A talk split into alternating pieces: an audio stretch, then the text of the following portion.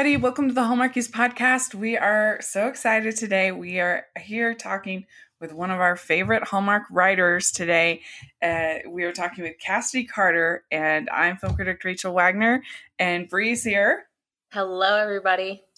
And Cassidy, thank you so much for coming back on. This Yay. is your third time here. Third time. We're so glad to have you back. Yeah, I'm super excited. Um, thanks for having me back. I love to hang out with you guys.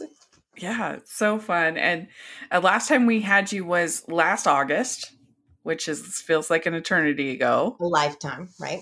Yeah. So how have you been? How was your uh, how was your holidays? Good. I feel like last year, despite, you know, everything kind of sped by. Well, I was very busy. And so, you know, life and kids and stuff like that. And it just, I feel like Christmas was just here. And now, you know, I mean, if we want to bust out the Timberlake, it's going to be May, right? Um, yeah. The, what they say, the days drag, but the weeks fly by. Exactly. That's true. Mm-hmm. I was so if I had forty like, hour days, I would still find a way to like not like fill them up and be like, I don't have enough time. Yeah. I was like, Love on Location, Cassidy Carter. Aww. like yeah. That was one of my favorite books of last year. Oh, that's so sweet. Thank you so much. Yeah, that's a really it was a really fun one to write. And then I was super thrilled about the sequel. So yeah. Yeah, Bree is starstruck. Oh, don't be. I was we'll so like it, it was honestly like one of my first Hallmark publishing books. Oh, that's good. Yeah, it actually I, I bought that one kind and... of round. It wasn't a launch book, Love on Location, but it was one of one of, among the first originals. And um, okay. so yeah, it was early. It uh, the second one was in the works for quite a while. So hopefully, next one won't be, but we'll see. We'll see. Like I said, I need to find some time. So, so what was writing like for you this this year and finishing this book? And and uh, it, did you find it h- kind of harder or easier or just the same? Or what was that like? This, the second book was a little harder. Um, well, I think a second book is always a challenge. We kind of have established world from Love on Location. And so I was writing in split screen. Um, you know, I had Love on Location on one side and you know, the draft of Wedding in the Pines on the other. Uh, so I'm fact checking myself the whole time, right? Make sure that I don't, you know, use the wrong name or call somebody the wrong age or, you know, the dog is suddenly brown instead of like black and white spots. So the consistency is a little difficult between, because it's been quite some time since I drafted Love on Location. You know, it went through the publication process and that takes like a year for everything to kind of go on behind the scenes. And then two, for a second book, I feel like you have to balance between people who have read, you know, writing for people who have read the first book and then writing for people who have never read the first book.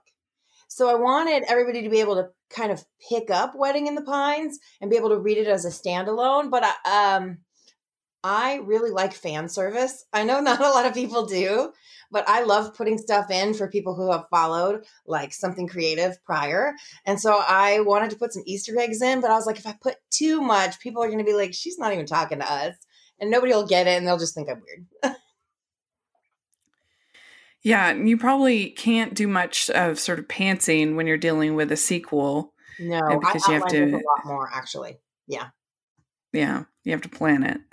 Uh, when you're dealing with keeping everything in, in uh, matching with the original book, especially if people really enjoyed it like we did. And, uh, but did you find yourself it, it being harder to motivate yourself during COVID or? Uh... Well, it was a little harder to find time. I, I'm a night owl though. So like mm-hmm. I do a lot of work at night, but my children homeschool mm-hmm. and we start, we actually started that last year. When everything kind of when everything kind of shut down for COVID, because my older daughter is like very advanced in uh, reading and stuff like that, and so we were kind of on the fence about homeschooling. And then we were like, well, forced trial run, right? Yeah. And it went so well, and she just kind of thrived like doing it. So we kind of stuck with it. We're sticking with it, but there's a unique challenge there in like. I tend to be a night owl. And so I will stay up at least midnight. One o'clock is like not unusual for me. So I know that you've messaged me before late because sometimes you tend to be a night owl, Rachel. And yes. like, I'll just reply right away. I'll be like, yeah. Um, but now all day it's school and, you know, getting the kids to do their stuff. So finding whatever time I used to during the day to write, it all has to happen at night. Yeah. So that was a little bit of a pivot, but it wasn't necessarily more difficult because I'm one of those people that's like grumpy in the morning. And then the second like eight o'clock hits, I'm like, da, da, da, da, da, you know? Mm-hmm. I envy you night owls. I'm such an early bird. Like, are you? Come four forty-five, five o'clock in the morning. I'm like, time to start the day. Yeah. And I, I want to myself. be a night person. The last couple of weeks, I've forced myself to get up early, which has not changed. It's just changed the amount of sleep I get.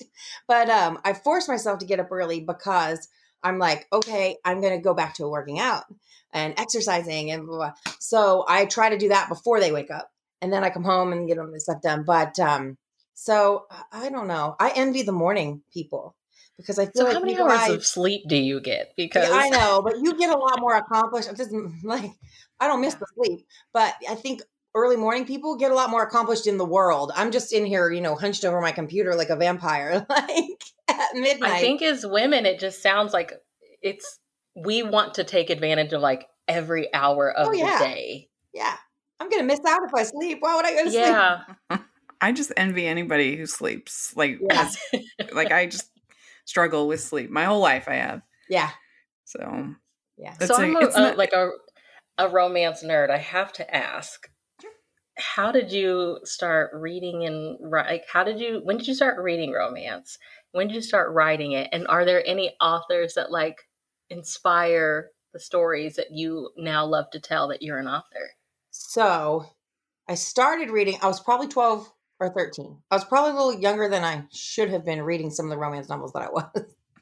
But I grew up in like rural Tennessee. I mean, like a town of like three thousand people when everybody's home from work, right? Okay. Um. So the in the next town over, you have to go to town, right? And it's still like a forty-five minute drive. There was a used bookstore and it was called the Bookseller, and cellar like somebody's basement. And so when I was like twelve, thirteen, I had like allowance, right? But wasn't a lot of allowance. So this place had a bin of books with the covers torn off. You guys ever seen like the publishers do the destroyed yeah, copies? The bookstore's got to get rid of them. Piece. And so I could take my like five bucks and I could come out with a stack like this big. And most of what was in there was romance.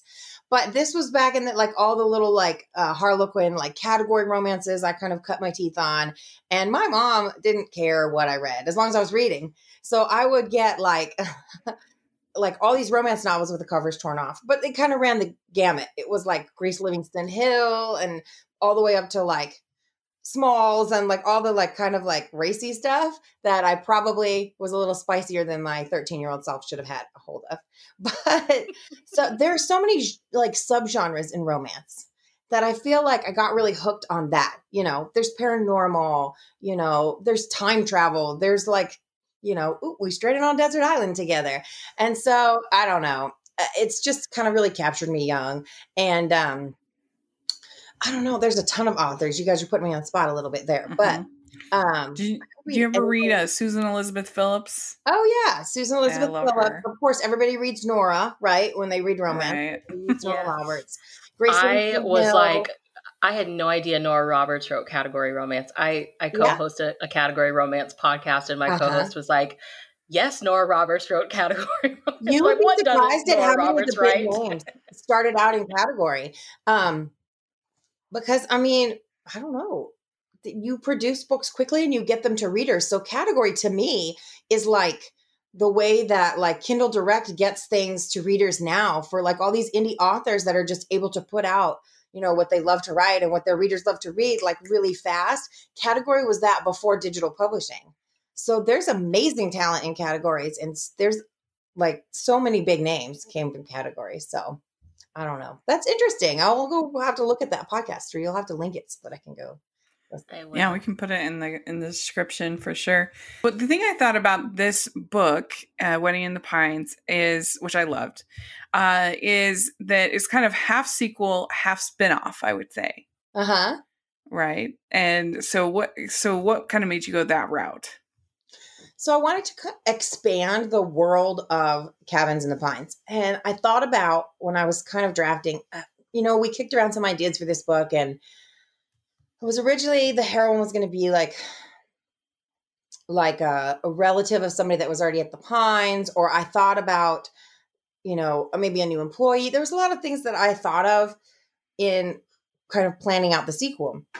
And then I thought, okay, if I bring somebody, I wanted to flip it, right? Because in Love on Location, we had Wyatt and Delaney who were already at the Pines and they were in the relationship. So I wanted at least, the, obviously you need a tie to the Pines. And so I picked Slater, and then I thought, okay, I want somebody to come from outside. I want there to feel like we're at the Pines and we still have this beautiful location and we can kind of revisit all the, like, you know, description that we did from book one, but I wanted the world to feel a little bigger. So I wanted Slater's ex to be from, you know, his past, and to readers to really get an idea that, like, I don't want to stay in the kind of isolated world of the Pines, that everyone had an outside life and, And, and such and such, but still make the book feel small and kind of intimate because we're on the grounds of the Pines. So, like, spin-off-y kind of. If I have future book ideas, I don't think that I'm going to go outside the campground necessarily, but I would love to bring in more elements of that so that you feel like the world is still bigger. Yeah. Yeah. Yeah. I really, I really enjoyed it. And Uh, so why don't you, for people that are new to it, why don't you tell us a little bit about the about the book and uh, the characters? So Wedding in the Pines is the sequel to Love on Location, as we've been talking about. Uh, Love on Location was set in a campground called Cabins in the Pines. Um, the first book featured Wyatt and Delaney. He owns the campground, has inherited it from his parents, and she's his uh, kind of right-hand gal. And they've been friends since childhood. Uh, their love story happens in book one. And now we're at book two, Wedding in the Pines, and they're actually getting married. Uh, so book two is set around their wedding, the craziness of their wedding. Um, Wyatt is being a groomzilla, so he's very stressed, and uh, he's like not handling it well. And she's like the cool, calm, collected one, like everything's going to be fine, honey. Go sit down. And um, Slater, who was head of maintenance at the old campground before it got renovated. So in book one, the campground was renovated by a reality television show. Um, book two, they have expanded. They are half campground, half executive retreat, to a big fancy schmancy other side of the lake facility. And um, the wedding is taking place around uh, kind of both of these places. But the reception was planned for the ballroom on the executive resort side. Well, it got double booked. And so they can't have it. It's like a big disaster. Slater, who is now managing the executive resort side of the Pines, um, is supposed to be the best man. And so he kind of freaks because it was double booked by a business conference headed by his ex-girlfriend. Yeah. He hadn't seen her since they broke up. Not really broke up, since she just dumped him. And so it was, it's a surprise that she shows up. They're kind of forced together for this time because it's a very important thing. The, nobody discovers this until the conference is underway. And they can't just pick up and go. And he can't just pick up and go, even though he wants to just flee the property. Um, because it's his best friend's wedding. And he's in charge of a whole lot of stuff. He's responsible for a whole lot of stuff about the daily operations of the executive side. So it's work, it's personal, and now it's really personal. So that's kind of what's going on when we first get into Wedding in the Pines. And then the book just kind of follows how they reconnect and what eventually comes out of that. That's really good. Well, so how did you come up with the names of Hope and Slater? Um... That is a good one. Okay, so sometimes when I do names, I pull them from stuff. Um, they're like referential. Uh, sometimes I just say, okay, I've used an A name, a B name, a D name, an S name. I need something right in here. And so I'll pick in the middle of the alphabet and pick something that I think is cute. I would actually have to go back and look at my notes on this one. Slater would be a note from Love on Location, so I haven't, I don't remember how I named it. You can't ask me to remember these things. Did you establish that I never go to sleep? Um, well, I thought it might be from Saved by the Bell. No, but that would be amazing. Let's go with that. Okay. Yes. Yeah. No, he's more the surfer boy type. Uh, he's a little more Zach Morris, I guess, if you were picturing him. Mm-hmm. Um, yeah. But no, and Hope, uh, I don't know, that's just a cute name, isn't it? Mm. I think maybe Hope might have been the, the like, make sure that I don't overlap and use two same consonant name things. So you have a second chance romance here, and Bree and I were kind of joking that we've read uh, we've read all second chance romance lately, and it's a tough thing to pull off. And what for you are the challenges of kind of writing second chance romance? So second chance is difficult to me in like, I think it's a little similar to writing a second book. You have to make sure to establish enough about their past together that readers kind of identify with them and know where they came from, why they split up, or why they never got together in the first place. But you can't, to me, unless you're writing something a little heavier or something maybe in a little different subgenre of romance, for sweet romance, I don't feel like you can make either one of them giant jerks. You know what I mean? Like, you can't make somebody have, you know, you know, I accidentally, you know, backed over your dog or something like that. And so we, but, or you can't have them have done something so unforgivable that the reader's not going to believe in, like, that this love should be redeemed or that these people should get a second chance together. They're going to be like, don't date him, girl. And so that's a little bit of a challenge to me, is like finding enough that there's enough conflict to have kept them apart, but not, it's not so extreme that you don't want them back together. Exactly. Yeah. Oh, I love second chance. And I know, me too. It's one of my favorites, because then you just get to be so like angsty. Like, I love the angst. Yeah. Not in my personal life, but in my writing. Well, yeah, because you because you want a little bit of that, but you can't have too much that they end up feeling bitter. Yeah. I got the there was a movie a couple of years ago on Hallmark with um uh, Lori Loughlin and Victor Webster at Christmas. I can't oh. think of the name, but but he was so I was just, he was so bitter, and I'm yeah. just like, you're a grown man, get over it. Yeah. She she went to New York, got a career, move I on. Know, like, get some therapy and either follow yeah. or don't. Like, he'd had like multiple relations. I think he even had a daughter. I don't know. I just like, you need to, you need to calm down. Yeah. Uh, it's a tough, but it's tough, tough to do. Yeah. It is. Yeah. And so you want, and then you want the reasons that they're apart to be relatable to the reader too. You want to be able to read a book and be like, okay, if I was in his position or her position, like I could see making different choices or life getting in the way or all these things happening where I'm like, okay, this person isn't the right choice for me now. But then life changes and situations change, people's maturity changes. And then maybe people grow up and can be together. Maybe people grow past, you know, problems that they had in the past. And maybe they need to be apart to do that sometimes. So I don't know. It's mm-hmm. that's a little challenging to me, is like, like I said, striking the balance between like, there's enough that they couldn't have gotten back together in the past, but enough has changed now that they can. So in this book, you have a songwriting as an element, and you actually have songs slash poems involved. And was uh-huh. that tough to, to write the not, songs? Not really. I mean, I wrote that. And so we kind of, uh, a little bit put it to music. Like, you know, I'm a huge fan of musicals and stuff like that. So when I told my older daughter that I was going to put a song in this book, we would like be cooking breakfast or something. And I'm like, what about this? And we just like bust out a little like lyric and we'd be scribbling. And so um, she'd try and make a little tune to what got put in the book. And um, I will never sing it. And I will never record it. But it's in the book. And you guys can make up the music in your head. And uh, it was really cute while we were cooking eggs. Yeah.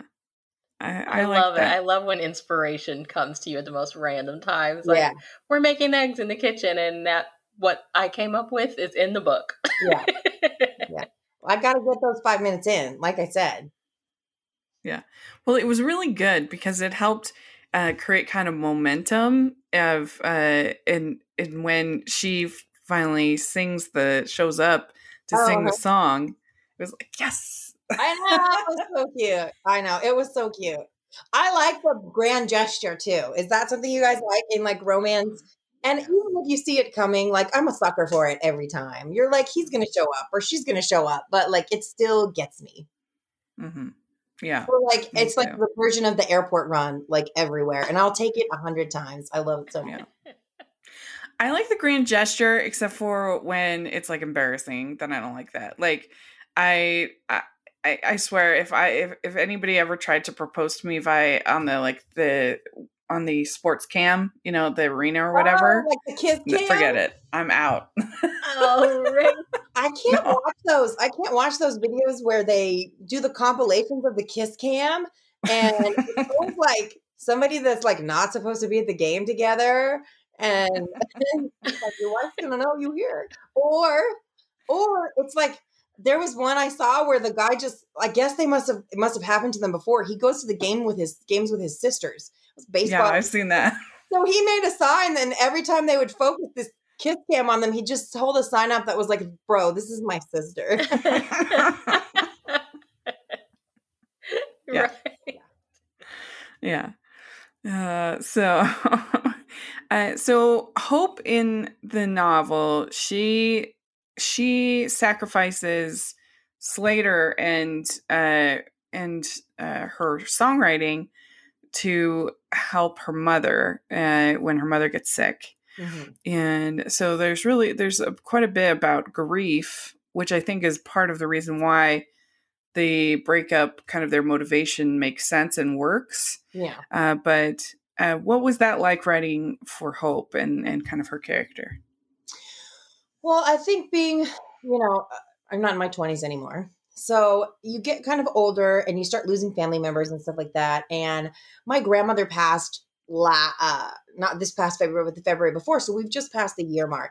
So um, to me, I kind of identified with that in a way. I was very close to my grandma. And with Hope, you can kind of see, like, I, I handled grief differently now as an an older adult than I would have in my twenties. And I just kept thinking back to when Hope and Slater would have broken up, she would have been in her very early twenties, you know? So if you're twenty, twenty-one, twenty-two, and that's that first loss for you, it hits like really hard. And, you know, it was a tailspin for me losing my grandmother, but I was, you know, we've experienced loss in our family before. So I'm not going to say that it ever gets easier, but you learn a little more how to deal with it. Um, but if that's your first loss and you feel she kind of felt the weight of all this responsibility and having to shoulder all of this that came down on her after her mother passed, you know, her father didn't deal with his grief very well. And so he put a lot on her that maybe he shouldn't have. Um, but her mother was kind of the, you know, cornerstone of the family. And when she passed away, Hope just automatically shouldered a lot. She felt obligated and responsible to do that. And then she felt obligated to, and it was a bit of a knee-jerk reaction too, because in that way, she didn't deal well with her grief. She just kind of jettisoned Slater, where he might have been there for her and supported her. It was too much on top of her grief to deal with her father's disapproval on top of the loss of her mother and having to deal with that herself, deal with the business, deal with, and just everything piled on for her. And like I said, because she was so young, I think it's, you know, a little more likely that she didn't respond the way that someone who has experience with grief and necessarily, maybe necessarily a little more support um, would have dealt with it. So she made the wrong choice. Mm-hmm. I mean, it's apparent now that she made the wrong choice, but at the time it seemed what was best. It seemed what was easiest, you know. She just let go of that friction that she would have had to deal with in her relationship with him. And she took on the role that she thought she needed to and was most important at the time. Um, and it wasn't necessarily the best because she's not necessarily the happiest in the work that she's doing now. And so she let go of songwriting, which also was an outlet for her and could have helped her at the time. But um, I don't know. I think it's very common in grief to kind of, especially if you, you're not experienced with it. I mean, at any time, really, whether you're experienced with it or not, we react different ways, you know, to different things. And um, I think she just it was a knee jerk. She was like, this is easier. And she kind of comp- compartmentalized it and she put it away. And then when she comes back and she sees him again, it kind of comes back to her how happy she was in hindsight and how that might have been something in her life that would have supported her and made her happy in the long run. But she gave it up because she not didn't necessarily have the best reaction to her mother, you know, passing away. Yeah. Yeah, I thought that was very relatable. I, I think that there's nothing like that first experience, like you're saying, when you lose I, you lose somebody. And I mean, I I still remember when my grandpa passed away, and I still I still it was that was two thousand one, and mm. I still miss him all the time. It yeah. was it was very difficult. Yeah. So I can only imagine if it was a mother. Oh yeah. my gosh. Yeah. And then she has her father, who is supposed to be kind of the strength. And, you know, we think a lot in life, we look up to our parents because when we're young, I mean, they care for us and, and they're like our everything. And then she loses half of that. And so she expects that her father's going to kind of take up that strength and be someone for her to lean on. But it's the flip. It's that she ends up having to support him. Um, and so again, she kind of has to jettison a lot of her own, um, like dreams, ideas, and like something that might've, you know, assisted her in the time. And she just kind of comes to his aid. So it's something else that she has to deal with, because again, people don't always react how we expect in tragic circumstances. And that doesn't necessarily make them bad people. It's just that everybody's reaction is different. And I think in the book, you know, if you'll, you know, as readers will see, he kind of comes to the realization that that wasn't the best way for him to handle it. And, and so there's a second chance there too, you know, with Hope and her father. So there's more than one layer to second chance in this book, which is another thing that I really liked. Mm-hmm. Yeah. Her father comes grief. around. There's something about grief and second chance that I love to see. Um, like I love, um, Cottage by the Sea by mm. Debbie May Comber. Yeah. Joanne Ross has a really good, oh gosh, I'm, it's like her Heron's Landing series, but like, yeah.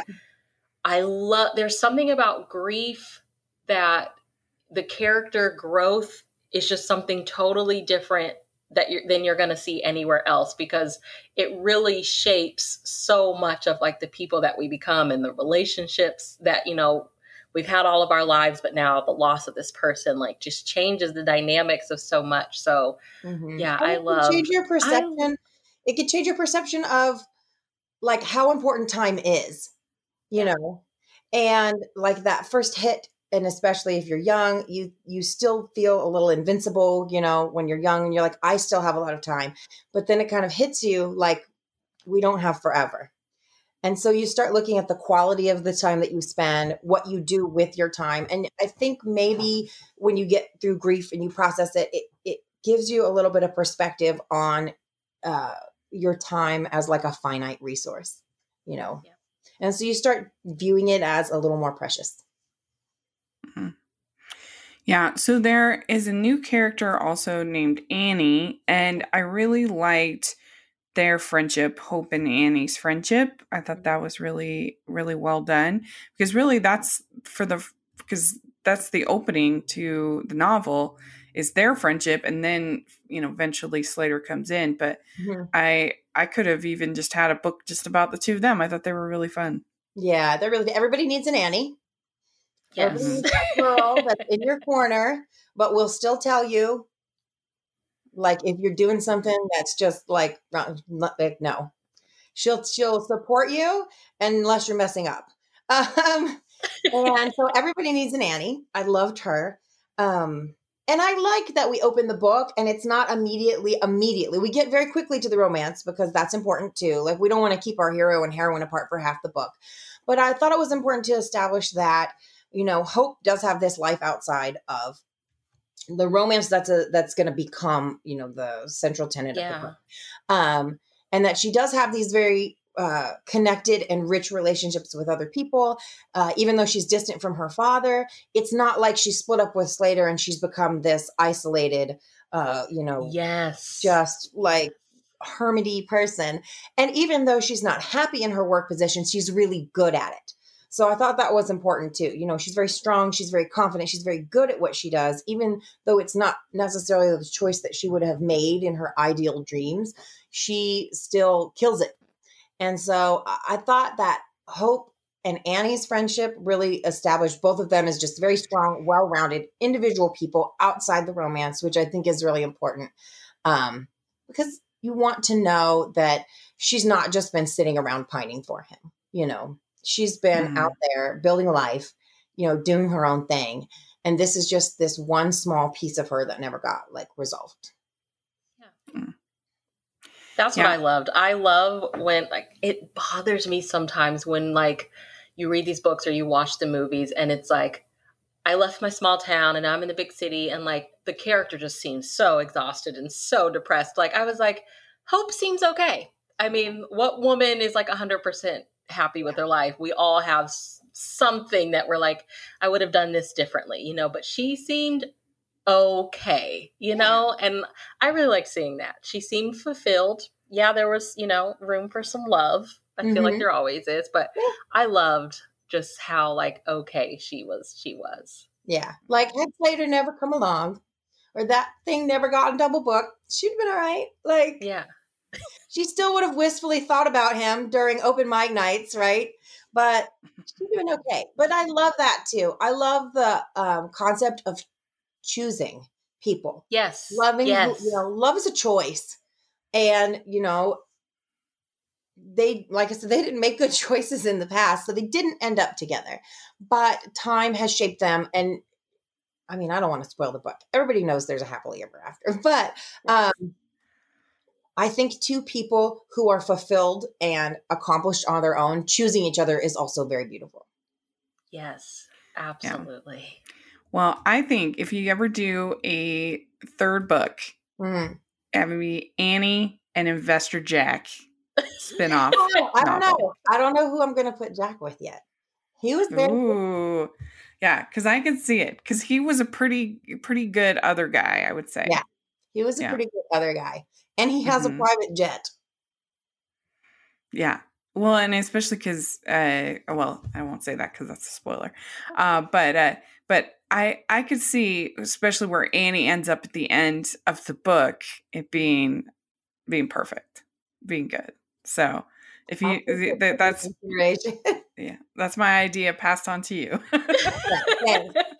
You heard it, guys. Do you ever I feel that it. though? Like, because we as readers, like we'll read the book and we're like, okay, this friend definitely needs a book. Do yeah. you as the writer, are you ever like, dang, Annie never got a book? And like, uh, it's, it's she's depends. calling to you, but you're yeah. like, I'm done with that series, you know? Yeah. I don't know. Like, I, I definitely want her to pop back up. Um, I definitely want her to pop back up. Of course, when you're writing people, you're like, you know, creating people. Um, you're like, oh, I want to meet them again. I want to use them again. You don't just want to like write them once and then put them away. I mean, maybe some authors do, but I don't. Um, mm-hmm. So I think of like everybody in the whole universe. And I'm like, okay, I would love for Annie to have her own book. I'll do something with Jack. No promises about who I'm going to hook him up with. But, um, and then I honestly, I think about like, um, Rachel, not Rachel, but Rachel in the book. Like, I'm like, ooh, what, what about like four books from now if Rachel is in her twenties and like all of a sudden, maybe we could give her her own book. Yeah. And I'm like, well, we married Maisie and Charles in the first book. Like, what's going to happen with them? I have like all these little, so I'm constantly thinking about what to do with secondaries, but there's only, there's only so many books. And, um, but yeah, I love it. I well, love I did like stories. I did like that you brought back Love Struck High. Ah, yeah, that was yeah. a little bit for you and uh, Lisa. Yes. Yeah, that was good for uh, for Rachel's storyline. That was really fun. Yeah, it, it was, was very good. cute. Because uh, if people haven't read the original book, there's a television show, reality television show. Love Struck High, which was very good. Yeah, it's like that very angsty teen drama, Degrassi kind of thing. Yeah. And, uh, there's there's a character from the actor that plays the character in the reality show that the daughter watches in book one actually factors into book two. Yeah, that's yeah. good. Yeah. And uh, so you had a lot of characters in this yeah. novel. It was that must have been tough to balance all of these characters. And I had to outline a lot more this time than I did the first time because the cast was smaller. And again, I think of that, the balance of who to bring in and how much to kind of have everybody from book one in book two while still keeping Slater and Hope like central. So everybody doesn't say, well, okay, now it's the Wyatt and Delaney's wedding show. Um, But then uh, making sure that the wedding scene was expansive enough for people that wanted like all the wedding feels and um, and stuff. So I, I outlined a lot more in this book than I did Love on Location, strictly because of all the characters that came over from book one. Mm-hmm. Was How it fun it writing you? and planning uh, uh, the wedding slash gala? Yeah. Yes. It was very fun. I was like Pinteresting dresses and I, like the art canvas. Like I have like a little folder that's like Delaney's dress, and this is the sleeve, and this is the skirt, and this is the blah, and then um, like all the things that had to be done because you know, like for a wedding, it's ridiculous nowadays. Like the people spend just in the, my research, people spend like the cost of a house practically on weddings. Yeah. It's oh, crazy. Gosh. There's like finance companies that like, we will finance your wedding. If we have to finance, like getting married, just buy me a house. Yeah. It's like uh, Steve Martin says at the beginning of, uh, of Father of the Bride. And he's like, uh, he, he's like, that's getting married. A wedding is an entirely different proposition. Exactly. Exactly. I like reading this book. I'm like, she had to have like a Pinterest board for this. I didn't make the board. I should have made the board. I didn't make the board, but I, I was like definitely picking out. Yeah. There was a mood. It wasn't a board. Mm. How long did it take you like start to finish to do the book? Um, okay. So I draft really, really fast. Okay. Planning probably took me two months.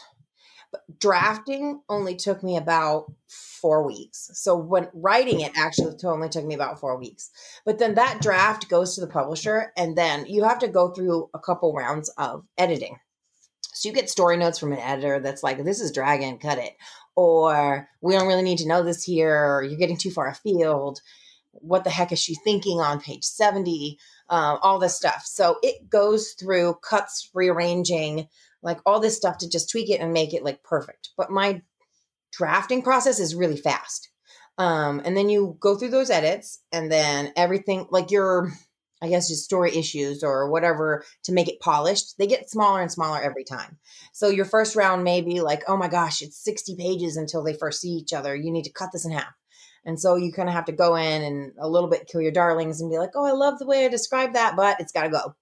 So you just tighten everything up. And then it gets down to a detailed level where it's like, oh, page ten, you said that she used her cell phone flashlight, and page twelve, she's pulling a flashlight out of her pocket. Like, what gives? So it gets smaller and smaller on the edits, and you eventually get to something really polished. But as far as drafting goes, like that first rough draft, it always happens really fast for me. Hmm. Yeah, that I think the editing part would be the hardest, most painful part. For me, it sounds like the most painful. Right? It doesn't bother me at all. Um, just because, like my day, I'm a book editor by day, so I know Rachel knows this, but maybe you don't, Bree. Is like every day I'm just out here like correcting other people's stories. You okay. can get too close mm. to your own work, though. Uh, so you get too close to it, and then some other editor will read it and point it out to you, and you're like, ah, oh, why didn't I see that? But it's like the perfect note, and it's something that makes the book just better as a whole. And publishing is a business when it comes down to it. I love writing. I love the creative side of it. I love doing all the little research and all the little fan interaction, everything that comes with the creativity and pers- uh, like personable part of writing. But the bit, you kind of have to think about the business side of it too. The, in the end, it's product. And you want it to be the best it can be. So it's easy in that way for me to kind of distance myself from it once I draft it.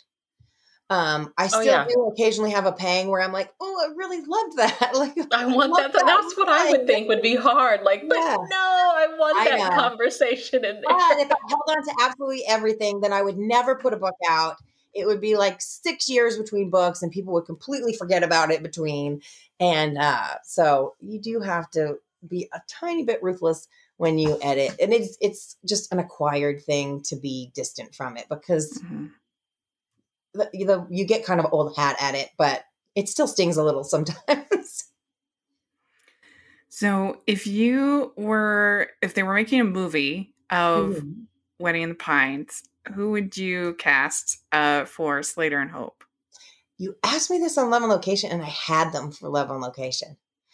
I have vaguish ideas for this book, but like I don't have anybody specific from the Hallmark world because mm-hmm. Hope, her last name is Bergman, right? Hope Bergman. She's Jewish. It's not explicit in the book, oh. but I'm half Jewish. And so I was like, you know what? I'm going to make my girl Jewish. At one point she says, oi. And I'm like, you know, I'm going to, I'm going to make her Jewish because we kind of have a little family legend. Oh, it's a legend. Like I have a distant cousin on my father's side who, um, the family kind of wanted him to go into business, um, and be like very responsible. And he kind of bucked that expectation and became a very famous cellist in New York. And this was a couple wow. generations ago. Yeah. He's a distant cousin. And so I really loved that story. And so that influenced a little bit of the Hope stuff. And I'm like, I'm going to make my girl Jewish from the Jewish side of my family. So, um, so I don't really have anybody in mind for her because like, I have a specific, like, you know, like I kind of set her up from that side of my family. And I can't think of any actresses that I would like have play her. Um, I think Slater's a little Grayson Holt looking, little like that kind mm-hmm, of blonde-ish, mm-hmm. kind of like rugged. But I would love to know what you guys think. If you were thinking of anybody, you were thinking of somebody. Rich. You were thinking. Yeah, I totally fan cast. Do you fan cast, uh, Brie, when you read? I do. Yeah. I remember messaging you and I'm like, is Love on Location a movie? And you're like, no. And I'm like, why not? Why? That's why. I I think we I, you said Grayson Holt and it made me think of uh, her part her uh, co-lead in her movie This Last Christmas uh, I mean his movie This Last Christmas with uh, Rachel Lee Cook. Yeah, that, Hope. that would be a good that would be really cute. Mm. She's adorable. She's so fun. Yeah. And I don't know, I just think that she would do a good she's a good actress, so I think she yeah. would do a really good job. She would fit yeah. the role. Yeah. Mm-hmm. Yeah, maybe Brooke D'Orsay is Annie.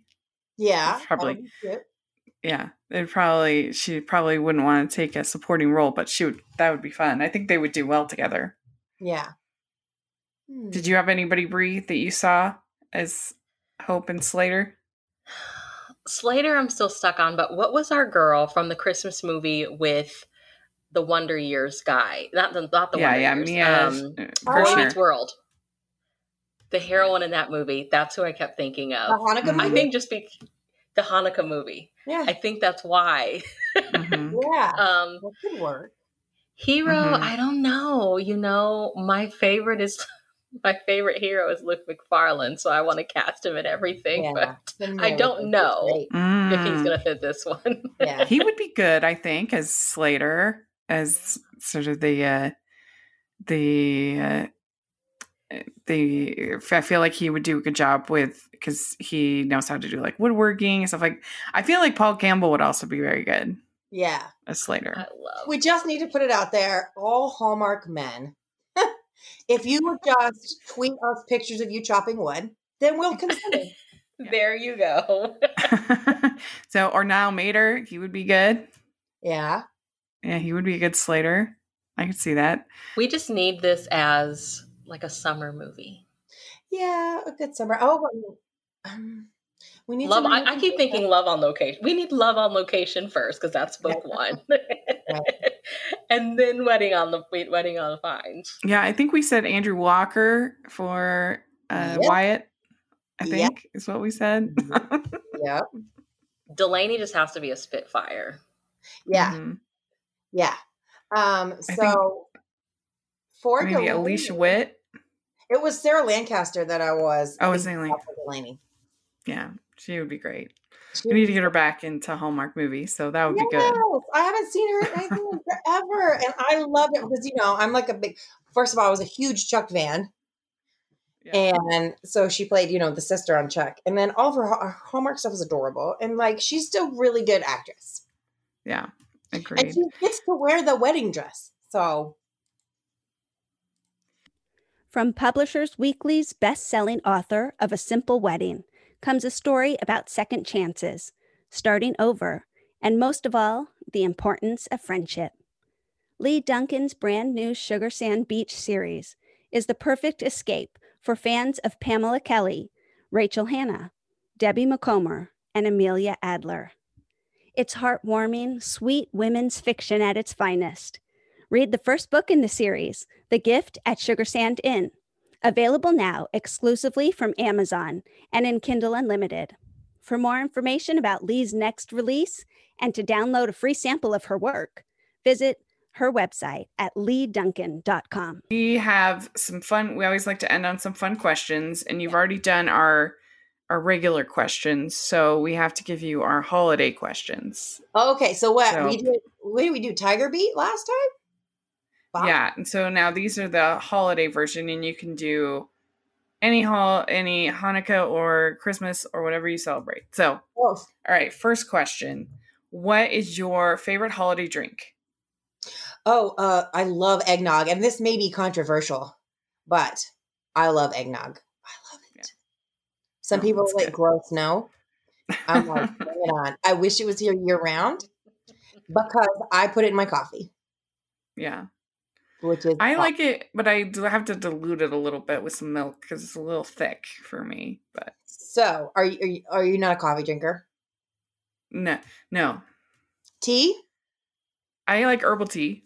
Okay, so chai. Do you like chai or not? Um, no, more like like chamomile and things like that. Okay, so any kind of cinnamon tea. I do chai because mm-hmm. but a single shot of espresso and a like a cup of in a cup of chai with eggnog is like life changing. Just putting there you go, Rachel. Yeah. All right. What is your favorite holiday cookie or treat? Uh, so I'm not a big sweets person.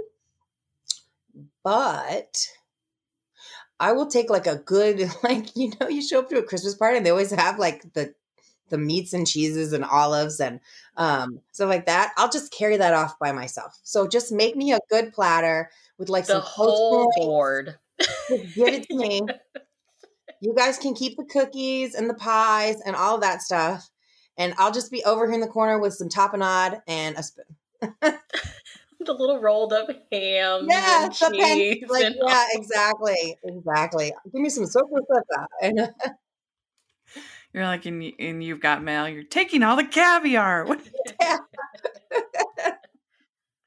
All right. What is your fancy. Not that fancy. Yeah. What is your favorite Christmas song or carol? Um. Oh gosh, that's a really tough one.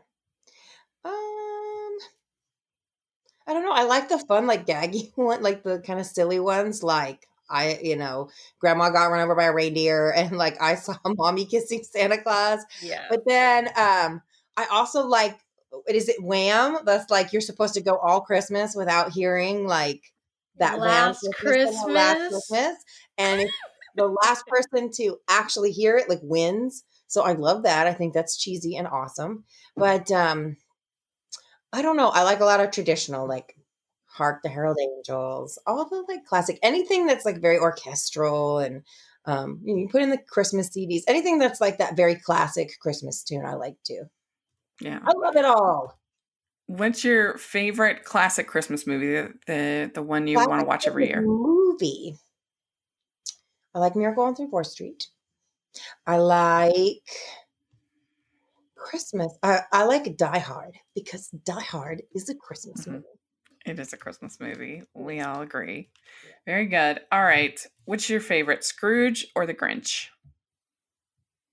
Scrooge. Well, we should love them both. And you know why? Because we love second chances. That's right. We do. The Grinch redeems himself too. He does. That's right. Does. Uh, so which do you like better, clear lights or colored? Oh, okay. I'm going to say clear, but only because of those icicle-y ones that actually looks like it's snowing. Mm-hmm. Yeah, those are pretty. Those are yeah. cute. But I don't want to rather... I want somebody else to put them up for me because that is a hassle. Yeah. Yeah, that's one thing you learn as you get older. You're like, I can have other people do stuff. I don't have to. Yeah.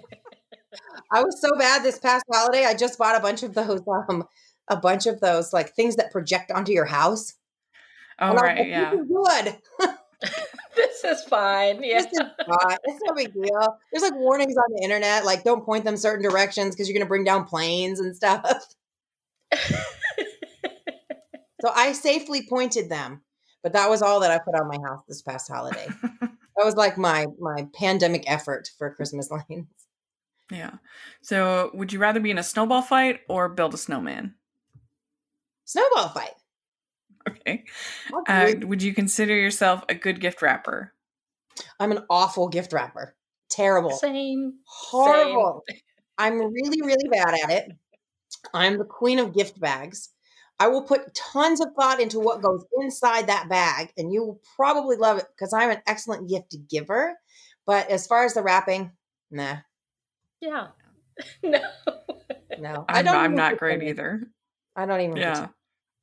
All right. Last question. Corner, if it rips on the corner, I'm just going to slap some tape on it and keep going. Exactly.